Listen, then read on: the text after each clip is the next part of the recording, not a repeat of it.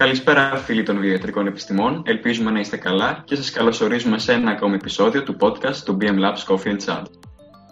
Το θέμα του σημερινού μας επεισοδίου είναι η υπολογιστική βιολογία και καλεσμένος μας, ο κύριος Χριστόφορος Νικολάου, για να μας αναλύσει το θέμα αυτό.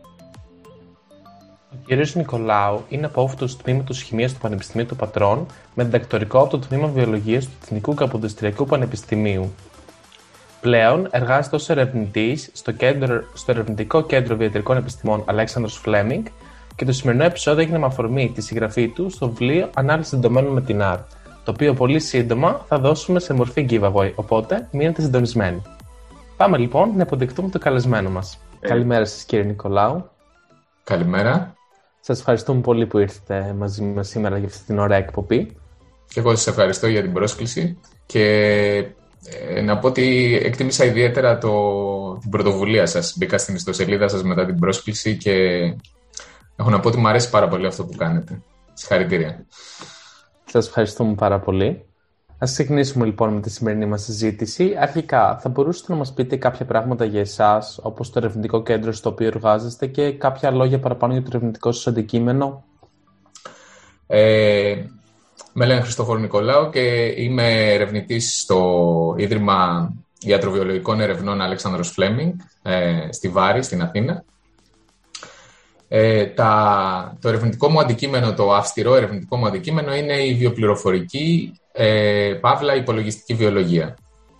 Είμαι χημικός ε, ως πρωτοπτυχίο, δηλαδή σπούδασα χημεία στην Πάτρα πριν από πολλά χρόνια ε, αλλά ήδη από τα τελευταία χρόνια των σπουδών μου στην Πάτρα ε, είχα αποφασίσει ότι με τραβάνε και με, με ρεθίζουν τα βιολογικά ερωτήματα. Οπότε ασχολήθηκα με την πειραματική βιοχημία προς το τέλος των σπουδών μου και μετά αποφάσισα να ασχοληθώ με τη βιολογία ερευνητικά κάνοντας το διδακτορικό μου στην Αθήνα στο, στο Δημόκριτο, στο, στο Ινστιτούτο Βιολογίας τότε ε, του Δημοκρίτου, σε συνεργασία με το Καποδιστριακό Πανεπιστήμιο. Και ήδη από τότε, δηλαδή μιλάμε για το μακρινό 2000, ε, επέλεξα μισο συνειδητά, μισο υποσυνείδητα να στραφώ στο αντικείμενο της θεωρητικής βιολογίας, όπως λέγαμε τότε, δηλαδή της προσέγγισης βιολογικών ερωτημάτων μέσω ηλεκτρονικών υπολογιστών, μαθηματικής μοντελοποίησης και στατιστικής. Ε, ο όρος βιοπληροφορική τότε ήταν ακόμα στα Σπάργανα. Το διδακτορικό μου ε, πέρασε από τον τομέα μοριακής βιολογίας. Ε, δεν υπήρχε δηλαδή επισήμως ε, το subdiscipline, ας πούμε, ή ο υποτομέας αυτός. Αλλά μιλάμε για την εποχή της έκρηξης της γονιδιωματικής. Δηλαδή, κατά τη διάρκεια του διδακτορικού μου δημοσιεύτηκαν τα πρώτα γονιδιώματα, το ανθρώπινο γονιδίωμα το 2001. Ε, οπότε, πολύ σύντομα έγινε σαφές ότι ε, όχι μόνο όσοι είχαμε, έτσι να το πω, την, ε, την αιμονή ή την, τη, το, το ενδιαφέρον για τα βιολογικά ερωτήματα μέσω υπολογιστικών προσεγγίσεων, αλλά και βιολόγοι του πάγκου, όπως λέμε, άνθρωποι που δουλεύουν και που έχουν επιλέξει να δουλεύουν ε, σε πειραματικό επίπεδο με τη βιολογία, θα χρειάζονταν τέτοιου είδους προσεγγίσεις. Γιατί ο όγκος των δεδομένων είναι ε, εκθετικά αυξανόμενος, η πολυπλοκότητα που έχετε μαζί με αυτό είναι επίσης πολύ μεγάλη. Οπότε υπήρξαν ε, σύντομα πάρα πολλές αυξανόμενες ανάγκες για ανθρώπους που έχουν αυτή την εξειδίκευση, να το πω έτσι. Γιατί από ό,τι καταλαβαίνω σας ενδιαφέρει και αυτή η πλευρά, έτσι, η, η πλευρά της εφαρμοσιμότητας, παύλα, χρησιμότητας κάποιων, ε, κάποιων προσεγγίσεων. Οπότε, για να κλείσω εγώ με την ε, ερευνητική μου διαδρομή, μετά το, μετά το διδακτορικό μου μετακινήθηκα αρχικά στην Ισπανία για ένα μικρό διάστημα στην Αμερική, στη Βοστόνη. Έκανα μεταδιδακτορική έρευνα στον τομέα της γονιδιωματικής εν γέννη, αλλά με, με επίκεντρο τη δομή της χρωματίνης και το πώς η δομή του γονιδιώματος επηρεάζει την γονιδιακή έκφραση. Ε, με την επιστροφή μου στην Ελλάδα εξελέγει καθηγητής, επίκουρος καθηγητής στο Πανεπιστήμιο Κρήτης, στο τμήμα βιολογίας. Ε, εργάστηκα εκεί 10 χρόνια, από το 2010 μέχρι το 2020, πέρσι δηλαδή. Και πέρσι το Μάιο μετακινήθηκα στο Φλέμινγκ.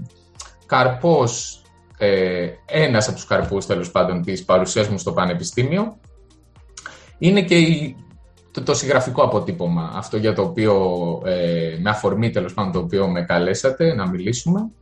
Ε, έχω γράψει δύο βιβλία. Ένα βιβλίο που είναι ανοιχτό μέσω του Κάλι που είναι ε, δωρεάν ε, σύγγραμμα ε, υπολογιστικής βιολογίας και ένα βιβλίο για την ε, ανάλυση δεδομένων με τη χρήση της R, του περιβάλλοντος της R, που ε, έχει εκδοθεί, εκδόθηκε πριν από δύο χρόνια από τις εκδόσεις Δύσιγμα. Και τα δύο αυτά βιβλία να πω, και να κλείσω εδώ, έχουν γεννηθεί από ανθρώπους σαν και εσάς, από την ανάγκη φοιτητών, στους οποίους έκανα μάθημα για πολλά χρόνια. Για δέκα χρόνια, για μένα είναι πολλά γιατί ήταν πολλές οι ώρες των μαθημάτων που έκανα και έχουν, έχουν γεννηθεί από την ανάγκη ε, των φοιτητών να έχουν ένα σύγγραμμα αναφοράς για να μπορέσουν να ε, αντιμετωπίσουν πιο εύκολα προβλήματα που προέκυπταν σε, σε επίπεδο τόσο θεωρητικό όσο και εργαστηριακό. Αυτά. Πολύ ωραία. Μπορείτε να μας μιλήσετε λίγο παραπάνω για την υπολογιστική βιολογία, το τι ακριβώς είναι και πώς σχετίζεται με άλλες επιστήμες όπως η βιοπληροφορική, η ιατρική πληροφορική, η στατιστική και η ανάλυση δεδομένων μεγάλης κλίμακας. Βεβαίως. Ε, όλοι αυτοί οι όροι που αναφέρατε είναι λίγο πολύ ε, αλληλοεπικαλυπτόμενοι. Μπορεί, μπορεί και όχι λίγο, μπορεί και πάρα πολύ ε, ε, επικαλυπτόμενοι. Όπως σας είπα πριν από ε, όχι πάρα πολλά χρόνια, πριν από δύο δεκαετίες, οι περισσότεροι από αυτούς τους όρους δεν υπήρχαν καν. Οπότε έχουν γεννηθεί μέσα από την ε, ουσιαστικά από την τεχνολογική εξέλιξη αρχικά. Ε, είναι, ένα, είναι ένα τμήμα που δεν θα πρέπει να παραγνωρίζεται στην επιστημονική πρόοδο. Δηλαδή τα περισσότερα από τα... Ε, από οι περισσότερες από τις έννοιες για τις οποίες μιλάμε, υπολογιστική βιολογία, βιοπληροφορική κλπ. θα ήταν αδύνατες χωρίς τις τεχνολογικές εξελίξεις που επιτρέπουν την, ε, την συσσόρευση και την, ε, ε, την αποκομιδή και την αποθήκευση δεδομένων. Τώρα, ε, η υπολογιστική βιολογία θεωρώ ότι είναι ο όρος ομπρέλα πάνω από όλα αυτά ε, ή μπορούμε να το κάνουμε ακόμα πιο ευρύ και να, πούμε, να μιλήσουμε για υπολογιστικές βιοεπιστήμες με την έννοια ότι η βιολογία πια είναι σε πλήρη όσμωση με την ιατρική. Υπάρχουν ε, προγράμματα σπουδών βιοιατρικής σε προ ή μεταπτυχιακό επίπεδο. Ε, οπότε με τον όρο υπολογιστική βιολογία ή υπολογιστικές βιολογικές επιστήμες θα, θα αναφερόμαστε, μπορούμε δηλαδή να αναφερόμαστε γενικότερα σε οποιοδήποτε τύπου ε, προσεγγίσεις, μεθοδολογικές προσεγγίσεις χρησιμοποιούν υπολογιστές, αλγορίθμους ε, ή μαθηματική μοντελοποίηση για να απαντήσουν σε βιολογικά ερωτήματα ή σε ερωτήματα βιοιατρικής. Η βιοπληροφορική είναι πιο στενός όρος, στο μυαλό μου τουλάχιστον, με την έννοια ότι αφορά κυρίως το software, ε, την ανάπτυξη ε, των ε, εργαλείων εκείνων τα οποία θα χρησιμοποιηθούν ή θα συνδυαστούν από υπολογιστικούς βιολόγους. Και αντίστοιχα η, η υπολογιστική ιατρική, η υπολογιστική βιοιατρική είναι ο πιο στενός ε, υποτομέας τέλος πάντων της, των υπολογιστικών βιοεπιστημών, της υπολογιστικής βιολογίας που έχει σκοπό, ε, έχει καταρχάς αντικείμενό της τον άνθρωπο έτσι, ε, και πιο συγκεκριμένα την, ε, την προσέγγιση ερωτημάτων που αφορούν την παθολογία. Έτσι λίγο πολύ μπορούμε να χαρτογραφήσουμε ας πούμε το, το χώρο, χωρίς να σημαίνει αυτό ότι δεν μπορεί άνετα κάποιος να μεταπηδήσει από το ένα στο άλλο ή ταυτόχρονα να δουλεύει σε περισσότερους από, από έναν από αυτούς τους χώρους τώρα μεταπηδώντας στο, σε έναν ενδιαφερόμενο φοιτητή όπως είμαστε εμείς παραδείγματος χάρη σε προπτυχιακό επίπεδο θέλω να πω. Ναι. Ποιες θα ήταν αυτές οι γνώσεις και οι δεξιότητες που θα μπορούσε να, να, να απαιτηθούν για να ασχοληθεί κάποιος στο συγκεκριμένο χώρο. Είτε είναι προπτυχιακός φοιτητής, ε, όπως εμείς προηγούμενος χάρη, είτε σε μεταπτυχιακό επίπεδο που θα μπορούσε να το εξελίξει ε, σαν κατεύθυνση, δηλαδή, την υπολογιστική βιολογία, παραδείγματος χάρη. Ναι, κοιτάξτε, το πρώτο, το πρώτο πράγμα που θα πρέπει να έχουμε στο μυαλό μας ε, και το λέω από το πρώτο μάθημα που κάνω στους προπτυχιακούς φοιτητές, όταν έκανα μαθήματα σε προπτυχιακούς φοιτητές, τώρα κάνω πια μόνο σε μεταπτυχιακό επίπεδο, είναι ε, να θυμηθούμε όλο εκείνο το αλφάβητο, ε, σε εισαγωγικά αλφάβητο, που προέρχεται από τα μαθηματικά του σχολείου.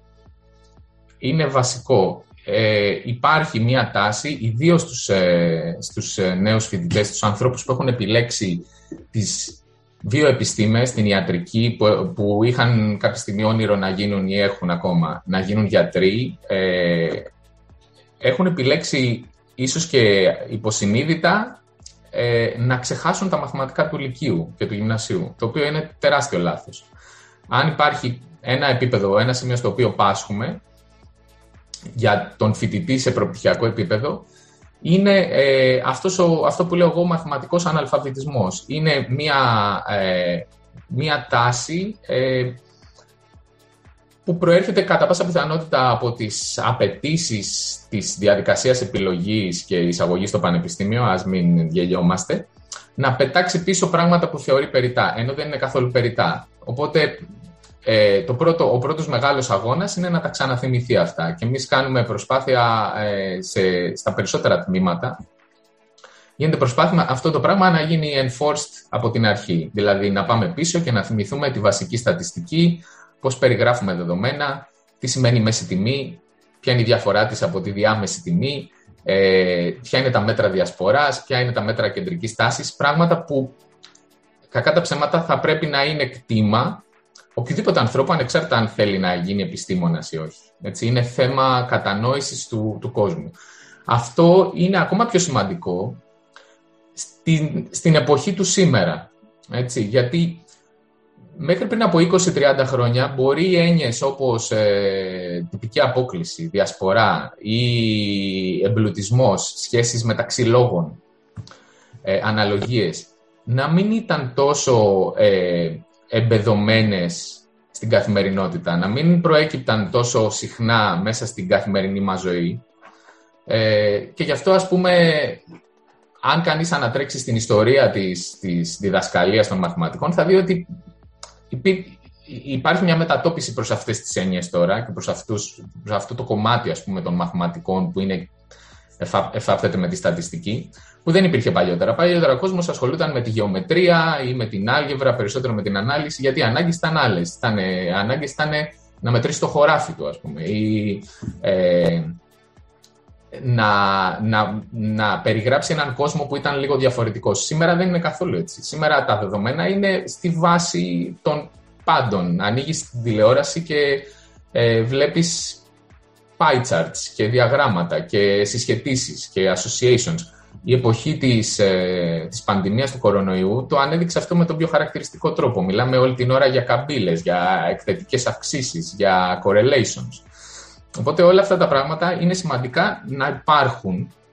Οπότε μία πρώτη, κλείνοντας αυτή τη μεγάλη παρένθεση, μία πρώτη συμβουλή που έχω για τους ανθρώπους ε, που είναι τώρα σε προπτυχιακό επίπεδο είναι να τα ξαναδούν αυτά και να κυνηγήσουν οποιαδήποτε μαθήματα μπορούν να τους βοηθήσουν να, να, να επαναλφαβητιστούν σε αυτό το, το χώρο. Δηλαδή, έστω και μαθήματα επιλογής, ε, στατιστικής από άλλα τμήματα, ε, προγραμματισμού, με την, ε, με την προϋπόθεση ότι μιλάμε σε πρώτο επίπεδο τουλάχιστον για μαθήματα προγραμματισμού που σε βοηθούν να αναλύσεις δεδομένα. Όλα αυτά είναι πάρα πολύ χρήσιμα. Ε, το βασικό είναι να μπορείς να, να αποκτήσουμε πριν ακόμα, τελειώσετε, πριν ακόμα τελειώσει κάποιος, πριν πάρει το πτυχίο, να έχει αποκτήσει μια δυνατότητα να, ε, να σκέφτεται ποσοτικά. Αυτό είναι το νούμερο ένα, το νούμερο ένα ζήτημα. Δηλαδή να βλέπει ε, ένα πρόβλημα και να μπορεί να το μεταφράσει σε ποσοτικές έννοιες, γιατί πλέον όλα είναι μετρήσιμα. Ελάχιστα πράγματα, στην, ακόμα και στις βιοϊατρικές επιστήμες, αποτυπώνονται πλέον ποιοτικά. Δεν μιλάμε για χρώματα ή ζώνες ή... Ε, ακόμα και οι άνθρωποι που κάνουν βιολογία πεδίου ή οικολόγοι μιλάνε με αριθμούς. Ίσως κάνουν και πιο hardcore ε, ε, μαθηματικά από ότι η μοριακή, ας πούμε. Οπότε το βασικό είναι να, να έρθουμε ε, ακόμα και ξαναλέω πριν πάρουμε το πτυχίο μας ή τουλάχιστον στη φάση που αποφυτούμε να ε, είμαστε σε μια κατάσταση που να μπορούμε να δούμε ένα πρόβλημα και να μπορούμε να το μεταφράσουμε σε, ε, σε ποσοτικοποιήσεις. Τι θα μετρήσω, τι άλλο θα μετρήσω, με τι θα προσπαθήσω να συσχετήσω αυτές τις μετρήσεις μου, τι συμπέρασμα θα βγάλω από αυτή τη συσχέτιση κλπ. Από εκεί και πέρα σε μεταπτυχιακό επίπεδο υπάρχει μια σειρά από, ε, από μεταπτυχιακά προγράμματα σπουδών αυτή τη στιγμή που ε, τρέχουν και στην Ελλάδα, εννοείται και στο εξωτερικό, ε, που πατάνε σε αυτές τις έννοιες. Ε, σε ό,τι αφορά ας πούμε, τη βιολογία που ξέρω να σας μιλήσω καλύτερα, υπάρχουν τρία ή τέσσερα ε, μεταπτυχιακά βιοπληροφορικής. Υπάρχει ένα μεταπτυχιακό βιολογία συστημάτων. Ε, υπάρχουν ενδεχομένως και αρκετά για τα οποία δεν μπορώ να μιλήσω με μεγάλη, έτσι, ε, με μεγάλη ακρίβεια. Ε, υπάρχουν μεταπτυχιακά ανάλυση δεδομένων που ε, διευθύνονται από σχολές κυρίως επιστήμης υπολογιστών ή κάποιες σχολές οικονομικών, οπότε υπάρχει διέξοδος μετά για κάποιον που θέλει να εμβαθεί. Σας ευχαριστούμε πολύ για όλα αυτά τι ενδιαφέρουσες σύμβουλες που μας είπατε. Σίγουρα θα είναι χρήσιμες για κάποιον που ενδιαφέρεται. Τώρα, μιας και αναφερθήκαμε στα νεότερα δεδομένα με αφορμή τον κορονοϊό, θα ήθελα να σας ρωτήσω. Υπάρχει κάποια σχετική έρευνα ή ερευνητικά ιδρύματα σχετικά με την υπολογιστική βιολογία και τους συναφείς κλάδους που συζητήσαμε; Και η Ελλάδα, σε τι θέση βρίσκεται στην παγκόσμια κλίμακα σχετικά με την έρευνα σε αυτό το τομέα; Στη, στη μελέτη εννοείται του κορονοϊού; Όχι, με συγχωρείτε. Στο θέμα της υπολογιστικής βιολογίας σαν επιστήμη. Α, OK. Okay. κομμάτι αυτό της έρευνας. Ε, κοιτάξτε, αυτό είναι ένα, αυτό είναι ένα ατού θεωρώ, της χώρας, που ενδεχομένως να μην το, ε, ούτε να το έχουμε συνειδητοποιήσει πλήρως, ούτε να το έχουμε σίγουρα δεν το έχουμε εκμεταλλευτεί όσο θα μπορούσαμε. Σας είπα νωρίτερα ότι μισοσυνειδητά είχα επιλέξει μετά το πτυχίο μου να ασχοληθώ με την θεωρητική βιολογία. Το, το συνειδητό μέρος αφορούσε ακριβώς τις δυνατότητες που προσφέρει αυτός ο, ο κλάδος σε μια χώρα ε, η οποία κατά τα ψέματα υπο, υποχρηματοδοτεί την έρευνα. Έτσι.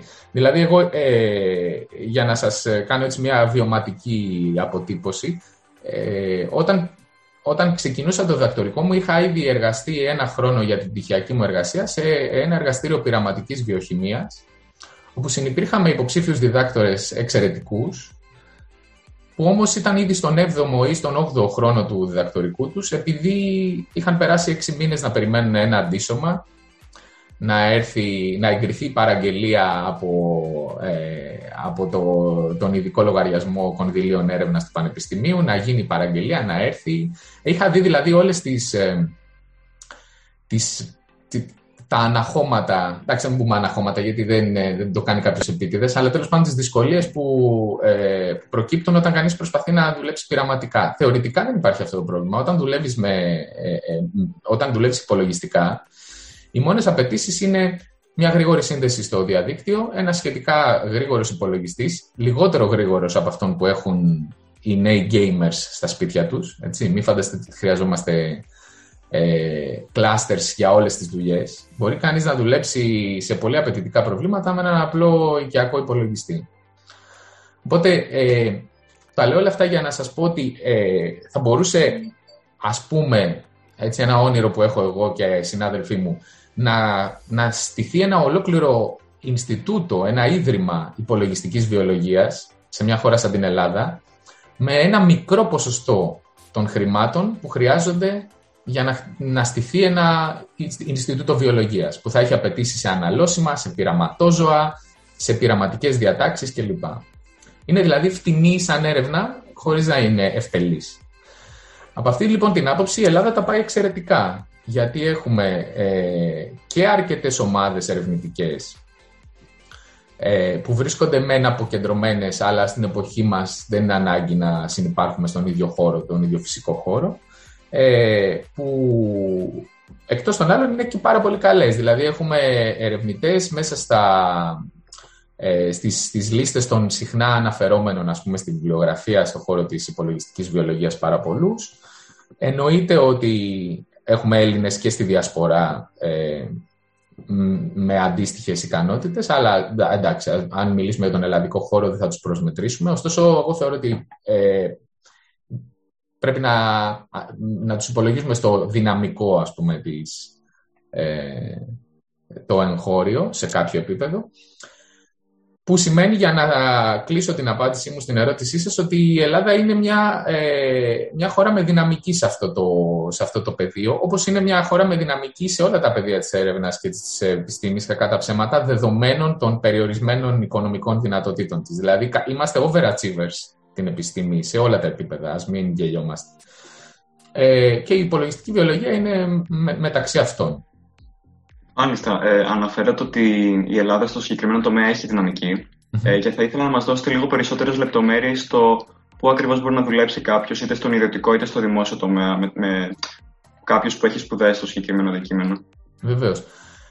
Ε, μπορώ να μιλήσω πιο εύκολα για τον ακαδημαϊκό χώρο στον οποίο ε, βρίσκομαι εδώ και κοντά 20 χρόνια ας πούμε. Ε, αλλά θα σας πω και για, και, και για έξω από αυτόν. Καταρχήν ε, υπάρχουν, υπάρχουν διεσπαρμένες ερευνητικές ομάδες σε όλα τα πανεπιστήμια έτσι, ε, και υπάρχουν και τμήματα ή ιδρύματα που μπορούμε να πούμε ότι συγκεντρώνουν μια μεγαλύτερη κρίσιμη μάζα. Ας πούμε, να ξεκινήσω ευλογώντας λίγο τα γένια μας. Στο Fleming είμαστε τρεις ερευνητικές ομάδες από τις 12 που δραστηριοποιούνται, 13, οι οποίες ασχολούνται με την υπολογιστική βιολογία. Επίσης, το Fleming ε, είναι η, βρίσκεται η έδρα του, του, κόμβου, του ελληνικού κόμβου για το Elixir, που το Elixir είναι μια πανευρωπαϊκή υποδομή ε, στο χώρο της ε, βιοπληροφορικής, η οποία συγκεντρώνει, ε, προάγει τη συνεργασία και χρηματοδοτεί την έρευνα για την ανάπτυξη και τη συντήρηση εργαλείων ε, βιοπληροφορικής, βάσεων δεδομένων κλπ. Στην Κρήτη, όπου εργάστηκα για πολλά χρόνια, ε, υπάρχει το τμήμα βιολογίας, το τμήμα επιστήμης υπολογιστών, η, σχολή, η ιατρική σχολή και το, ε, το ΙΤΕ, το Ίδρυμα Τεχνολογίας και Έρευνας, σε κάθε ένα από αυτά τα ιδρύματα που σας είπα υπάρχει τουλάχιστον μία ομάδα που ασχολείται με τη βιοπληροφορική. Σε κάποια από αυτά υπάρχουν περισσότερες από μία. Και οι οποίες ε, ομάδες αυτές είναι ουσιαστικά οι ομάδες που ε, έχουν στήσει το μεταπτυχιακό της βιοπληροφορικής που ε, οργανώνεται από, το, από την Ιατρική Σχολή και το ΙΤΕ. Στο Καποδιστριακό Πανεπιστήμιο υπάρχει ομάδα υπολογιστικής βιολογίας. Στο στο Πανεπιστήμιο Θεσσαλίας υπάρχουν δύο πάρα πολύ καλές ομάδες ε, ε, υπολογιστικής βιολογίας. Ίσως οι δύο πιο συχνά αναφερόμενοι στη βιβλιογραφία ε, Έλληνες υπολογιστικοί βιολόγοι ε, είναι η Άρτεμις Χατζηγεωργίου και ο Παντελής Ομπάγκος που εργάζονται στο Πανεπιστήμιο Θεσσαλίας.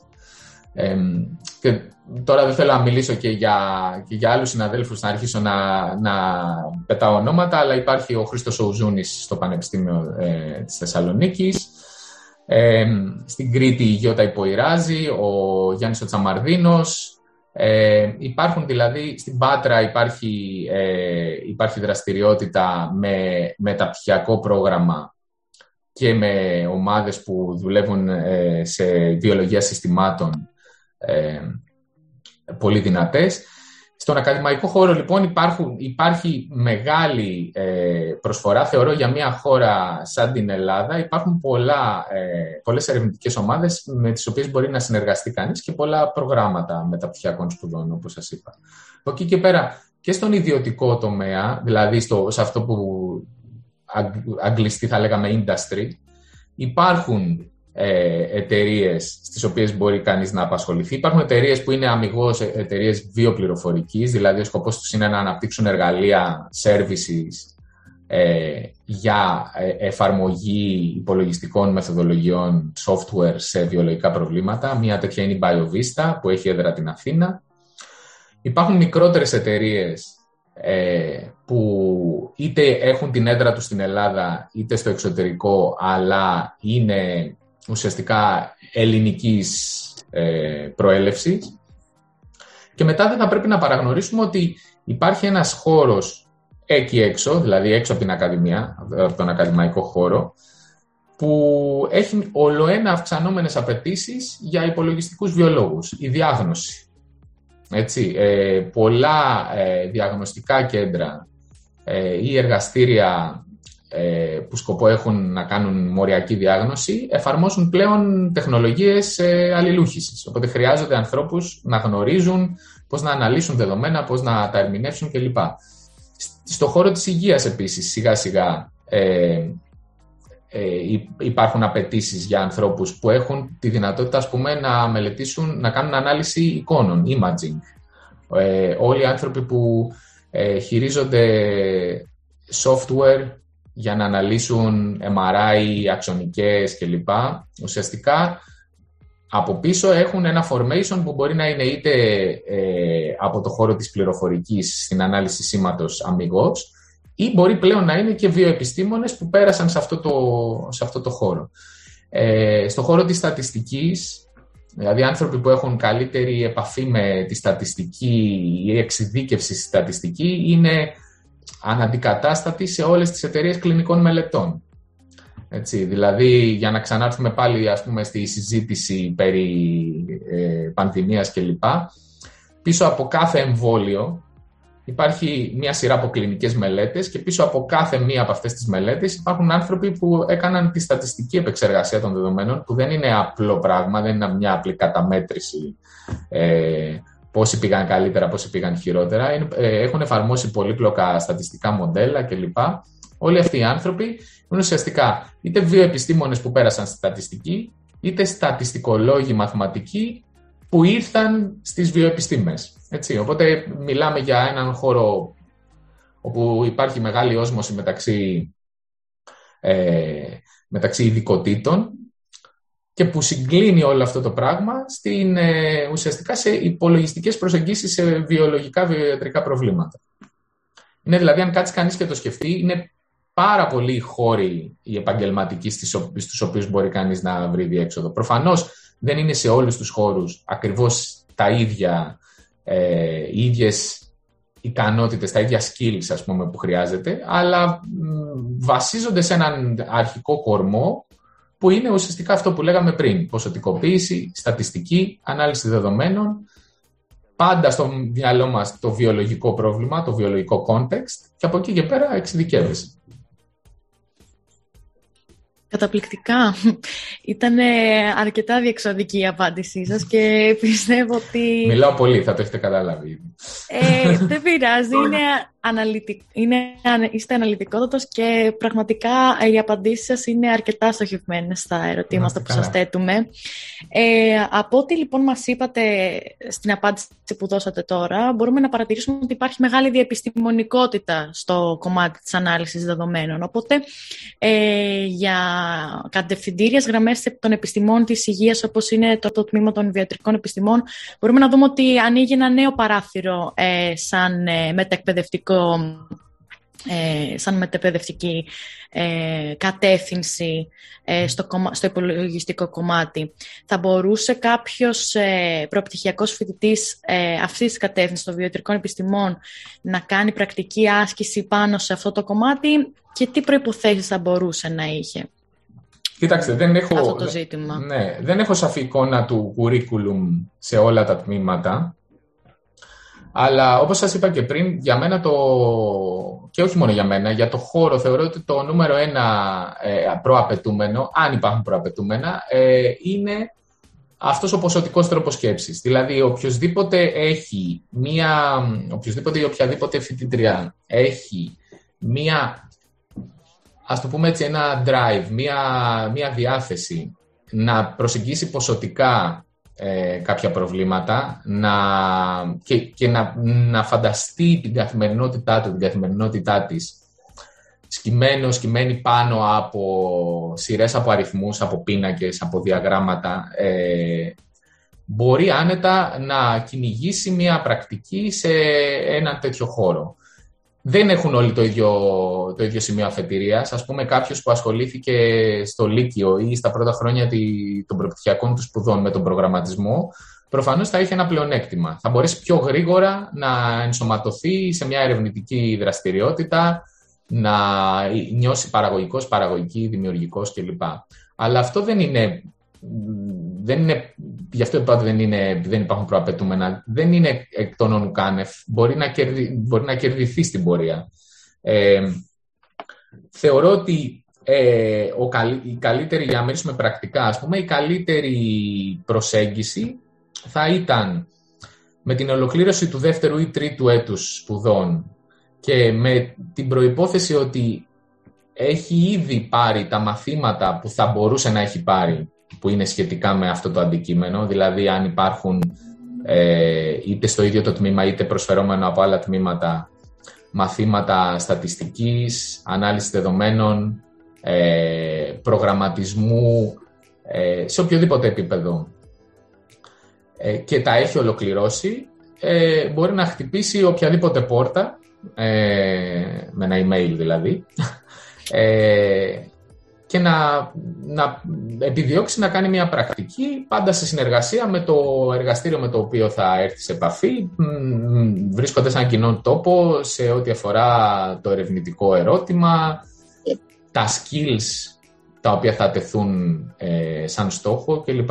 Εδώ να πω λίγο ότι έτσι μια πρακτική συμβουλή επειδή και εγώ αυτό το έχω αποκτήσει από την εμπειρία και πολλοί συνάδελφοί μου ίσως να μην το έχουν ακόμα αποκτήσει πλήρως. Ε, το πώς στείνουμε μια πρακτική, το πώς οργανώνουμε μια πρακτική, το πώς τη σχεδιάζουμε, ε, δεν είναι κάτι πάρα πολύ απλό, ούτε πρέπει να αφήνεται φλού. Γι' αυτό ε, καλό είναι σαν συμβουλή, μιας και νιώθω ότι απευθύνομαι σε φοιτητές, ε, να το δρομολογείτε και εσείς οι ίδιοι. Δηλαδή, όταν ξεκινάμε τη διαδικασία να επιδιώξουμε να κάνουμε μια πρακτική, καλό είναι να ζητάμε να οριστούν και σαφή πλαίσια, δηλαδή ποιοι θα είναι οι στόχοι αυτής της πρακτικής σε όλα τα επίπεδα. Αν θα υπάρχει ένα ερευνητικό ερώτημα, ποιο θα είναι αυτό. Αν υπάρχουν κάποιοι μαθησιακοί στόχοι, έτσι, γιατί είναι μαθητεία η πρακτική, να οριστούν εξ αρχής. Δηλαδή να μπορέσετε με τον, ε, με τον διευθυντή της πρακτικής σας άσκησης, τον επιβλέποντα ή την επιβλέπουσα, να ορίσετε εξ αρχής ποια πράγματα θα πρέπει εγώ να ξέρω φεύγοντας από εδώ, τελειώνοντας την πρακτική μου, ώστε να μπορώ να την αξιολογήσω αν ήταν επιτυχημένη ή όχι και σε ποιο βαθμό. Ε, τι, τι προσδοκώ να μάθω σε αυτή την πρακτική, τι, τι θα πρέπει να προσδοκώ να μάθω, γιατί μπορεί να έχετε μια λίγο εσφαλμένη αντίληψη εσείς, η οποία να διορθωθεί στην πορεία. Αυτά τα πράγματα καλό είναι να οριστούν εξ αρχής. Οπότε, για να σας συνοψίσω, αποκτούμε το background που μπορούμε να έχουμε. Αυτό, ξαναλέω, δεν είναι πάντα το ίδιο, ούτε κατά άτομο, ούτε κατά τμήμα. Άλλα τμήματα μπορεί να έχουν πιο διευρυμένο ε, curriculum, ε, πρόγραμμα σπουδών για αυτό το συγκεκριμένο τομέα, αλλά πιο περιορισμένο. Δεν βάζουμε στεγανά. Μπορεί να αποκτηθεί μέσα από πρακτική άσκηση, μέσα από ένα σχολής. Παίρνουμε ό,τι μπορούμε να πάρουμε από το, από το πρόγραμμα σπουδών. Προς το τέλος των σπουδών μας ούτως ή άλλως ε, επιδιώκουμε να κάνουμε την πρακτική. Ερχόμαστε σε επαφή με ένα, δύο, τρία ε, περιβάλλοντα, εργασιακά, ερευνητικά. Θέτουμε σαφείς στόχους και ξεκινάμε.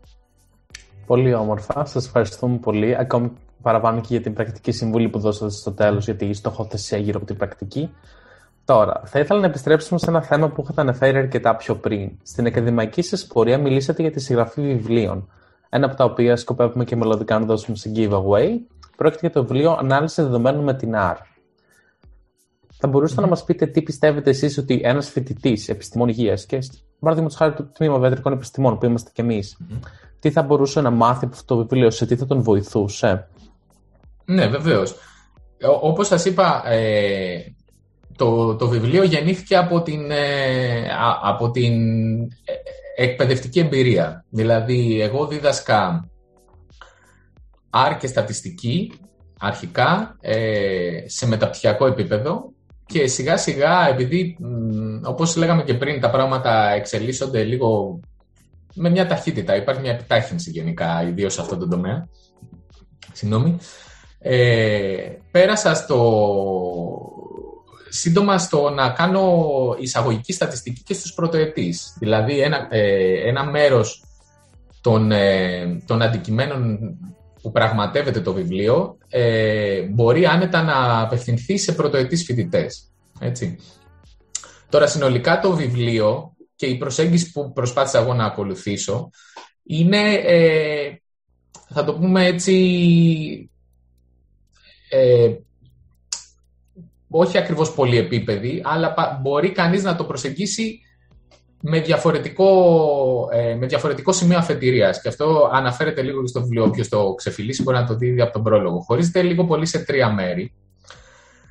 Το πρώτο μέρος ε, είναι προσβάσιμο από τους πάντες, δηλαδή από οποιονδήποτε έχει τελειώσει το Λύκειο, μπορεί και πριν τελειώσει το Λύκειο, γιατί περιγράφει τις βασικές συνταγές, να το πω έτσι, ε, που χρειάζεται κανείς για να δουλέψει με την ΑΡ σε ένα πολύ βασικό επίπεδο. Ουσιαστικά είναι εκμάθηση του περιβάλλοντος, της γλώσσας. Άλλοι τη λένε γλώσσα, άλλοι το λένε υπολογιστικό περιβάλλον, ας μην μπούμε σε, τέτοιες, ε, έτσι, σε αυτή τη διένεξη.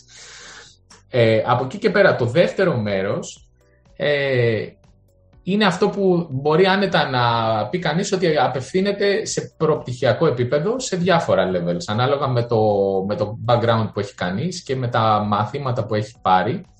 Γιατί περιγράφει τις βασικές έννοιες της στατιστικής, αρχικά της περιγραφικής στατιστικής, κέντρα, ε, μέτρα κεντρικής τάσης, διασπορές, ε, συσχετήσεις κλπ. Και σιγά σιγά περνάει σε πιο προχωρημένα πράγματα όπως είναι η ανάλυση διακύμανσης ε, ε, και η γραμμική παλινδρόμηση. Αλλά είναι, ξαναλέω, πράγματα που μπορούν άνετα να, να, μπορούμε άνετα να πούμε ότι απευθύνονται σε φοιτητές σε προπτυχιακό επίπεδο.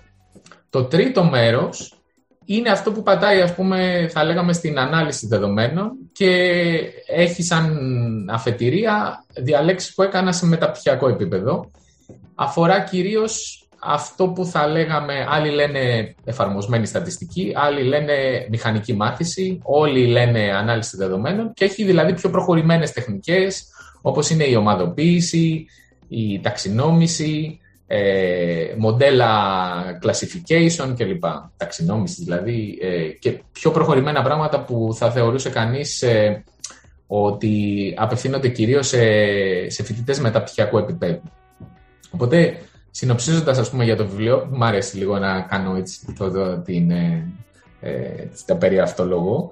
Ε, έχει, έχω έχουμε προσπαθήσει ε, να, να δίνει ταυτόχρονα τις βασικές αρχές, δεν είναι βιβλίο στατιστικής, έτσι, δεν είναι βιβλίο μαθηματικών, αλλά περιγράφει με τρόπο θεωρώ εύληπτο, απλό, αλλά όχι απλοποιημένο, έτσι, ε, τις βασικές έννοιες που χρειάζεται κάποιος για να μιλήσει για στατιστική, για να κάνει στατιστική ανάλυση, αλλά ταυτόχρονα ε, σου επιτρέπει να το εφαρμόσεις κιόλας. Είναι γραμμένο με έναν τρόπο, είναι καταρχήν, αυτό, είναι το, το, αυτό που μου αρέσει, είναι ότι είναι, να σας πω ότι είναι γραμμένο το ίδιο στην Άρη, είναι ένα αυτοαναφορικό βιβλίο. Δηλαδή, όλο το, το, το σώμα του βιβλίου έχει γραφτεί στην Άρη.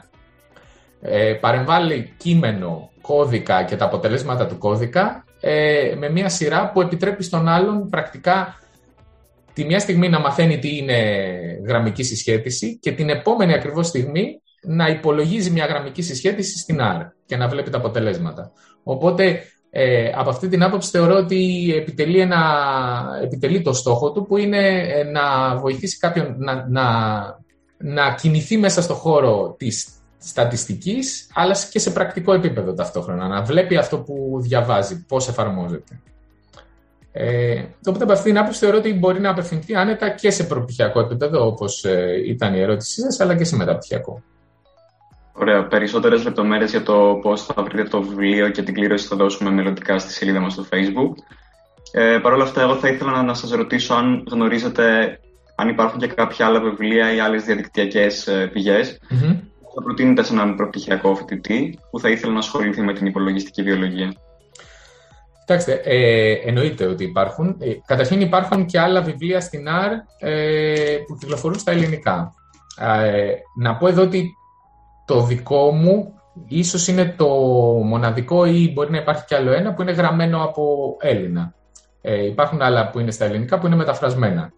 Επίσης να πω ότι η R δεν είναι τόσο έτσι, εξωτικό σαν αντικείμενο, γιατί επειδή είναι γλώσσα ανοιχτού κώδικα, μπορεί κανείς να βρει εξίσου καλά ή και καλύτερα ε, ε, γραμμένες πληροφορίες και κώδικα στο διαδίκτυο με ένα απλό, με ένα απλό search.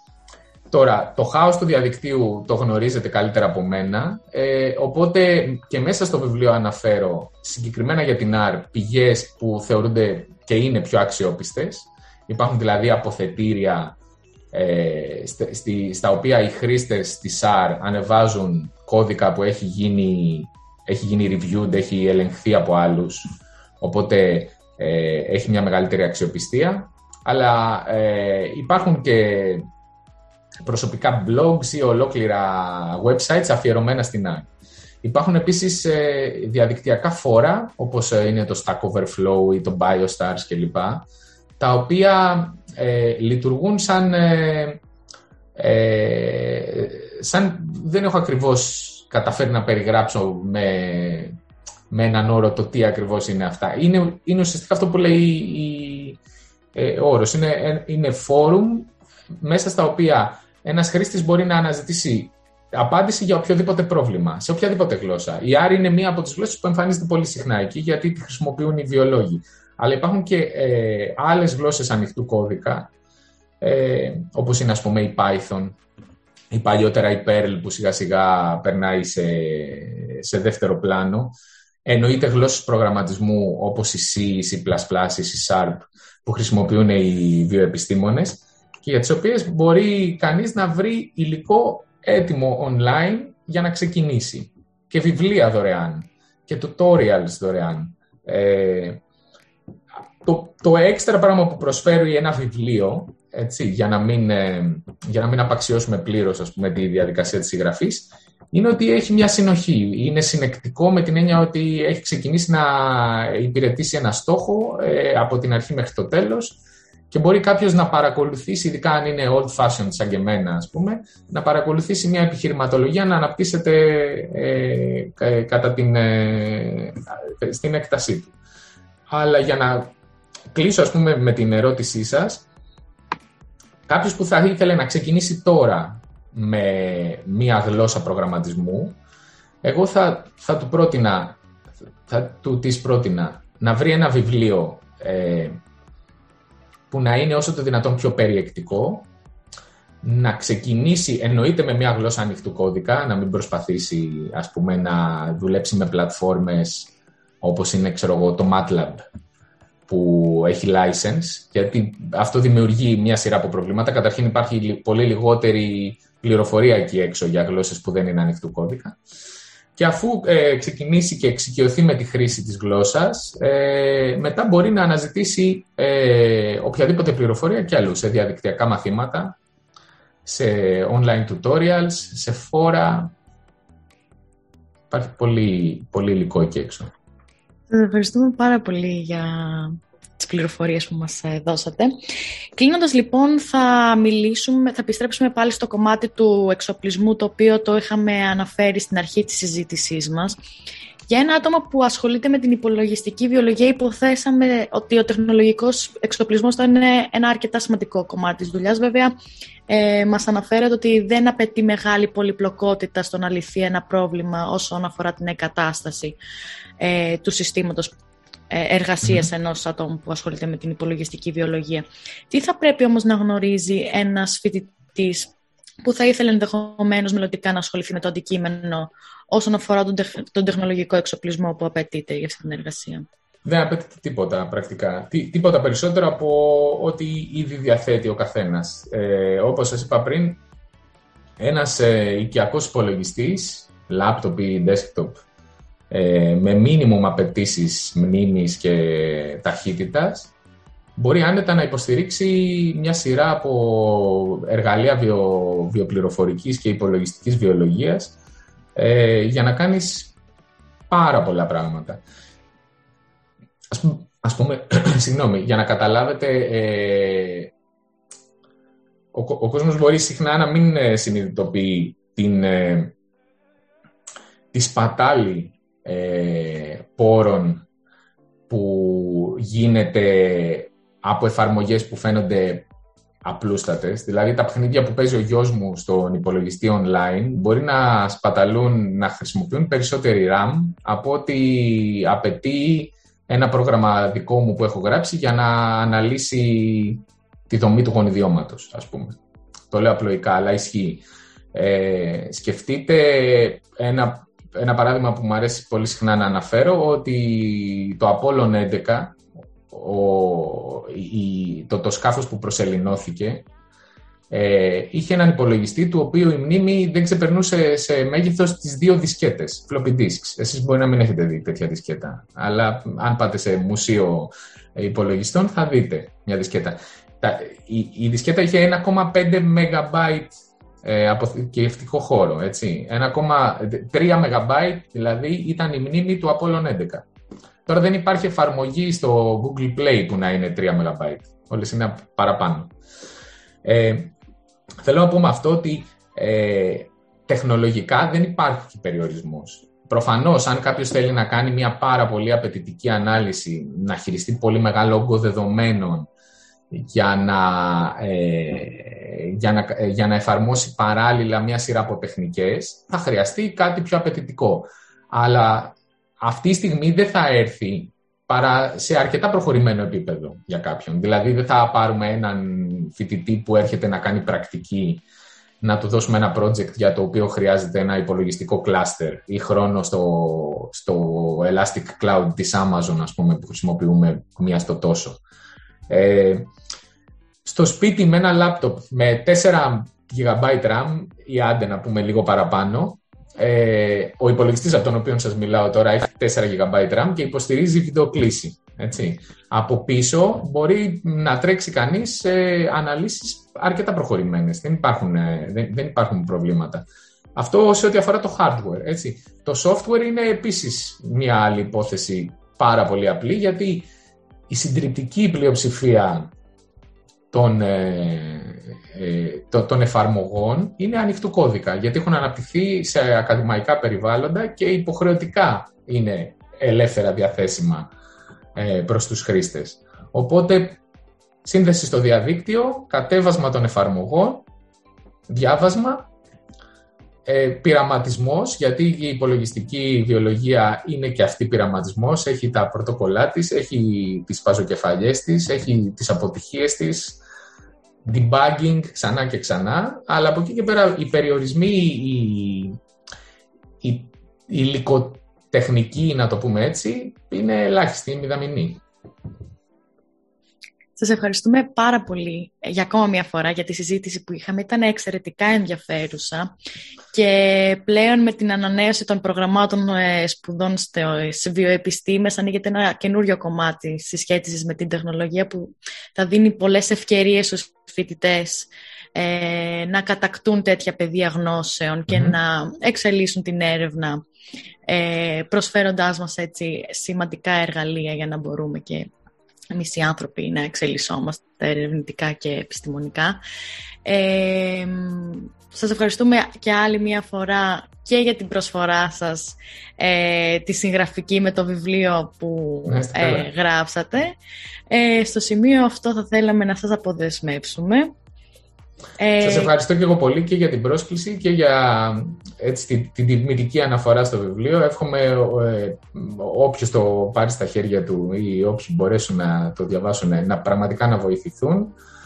Και σας ευχαριστώ και πάλι για, την, ε, για τη δυνατότητα που μου δώσατε έτσι να, ε, να θυμίσω ότι το μόνο που το μόνο που πρέπει να ξεπεράσει κανείς έτσι, είναι ένας αγενής, αυτό που είπαμε, νομίζω αν πρέπει κάποιος να κρατήσει κάτι, είναι να ξεπεραστούν οι αγενείς φόβοι για αντικείμενα που φαντάζουν ειδικά, ξαναλέω, στους βιοεπιστήμονες κάπως ε, έτσι εξωτικά και δύσκολα, μαθηματικά, στατιστική, αυτά δεν είναι πλέον πράγματα, δεν ήταν ποτέ, αλλά ακόμα περισσότερο, ακόμα λιγότερο μάλλον σήμερα, δεν είναι πράγματα που πρέπει να τρομάζουν, είναι πράγματα που πρέπει να τα αγκαλιάσουμε.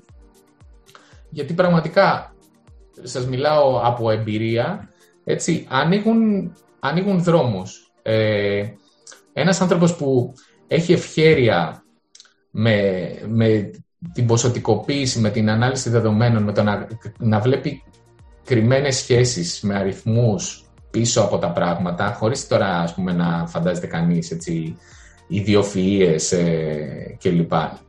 Είναι, είναι μια καινούρια πραγματικότητα που δίνει πάρα πολλές δυνατότητες. Το, το βλέπω καθημερινά σε, σε επίπεδο φοιτητών με τους οποίους συνεργάζομαι, σε επίπεδο και, και καθημερινό. Οι άνθρωποι που καταλαβαίνουν τα νούμερα, καταλαβαίνουν τους αριθμούς, τις σχέσεις από πίσω, τις ποσοτικές των πραγμάτων, ε, έχουν ένα head start στα πάντα. Οπότε μην το φοβηθείτε. Αυτό είναι η τελευταία συμβουλή που έχω. Σας ευχαριστούμε πάρα πολύ. Να είστε καλά. Ευχαριστώ και πάλι. Ευχαριστώ πολύ. Και καλή συνέχεια σε αυτή σας την δραστηριότητα. Θεωρώ ότι είναι εξαιρετική και εύχομαι να συνεχιστεί. Να είστε καλά. Να είστε καλά. Καλή συνέχεια. Κάπου εδώ ολοκληρώθηκε το σημερινό μας επεισόδιο. Αν σας άρεσε μπορείτε να μας ακολουθήσετε στα social media και επιπλέον μείνετε συντονισμένοι καθώς έχετε το giveaway του βιβλίου που σας αναφέραμε. Και ως τότε σας ευχόμαστε να έχετε μια όμορφη μέρα. Καλή συνέχεια. Γεια σας.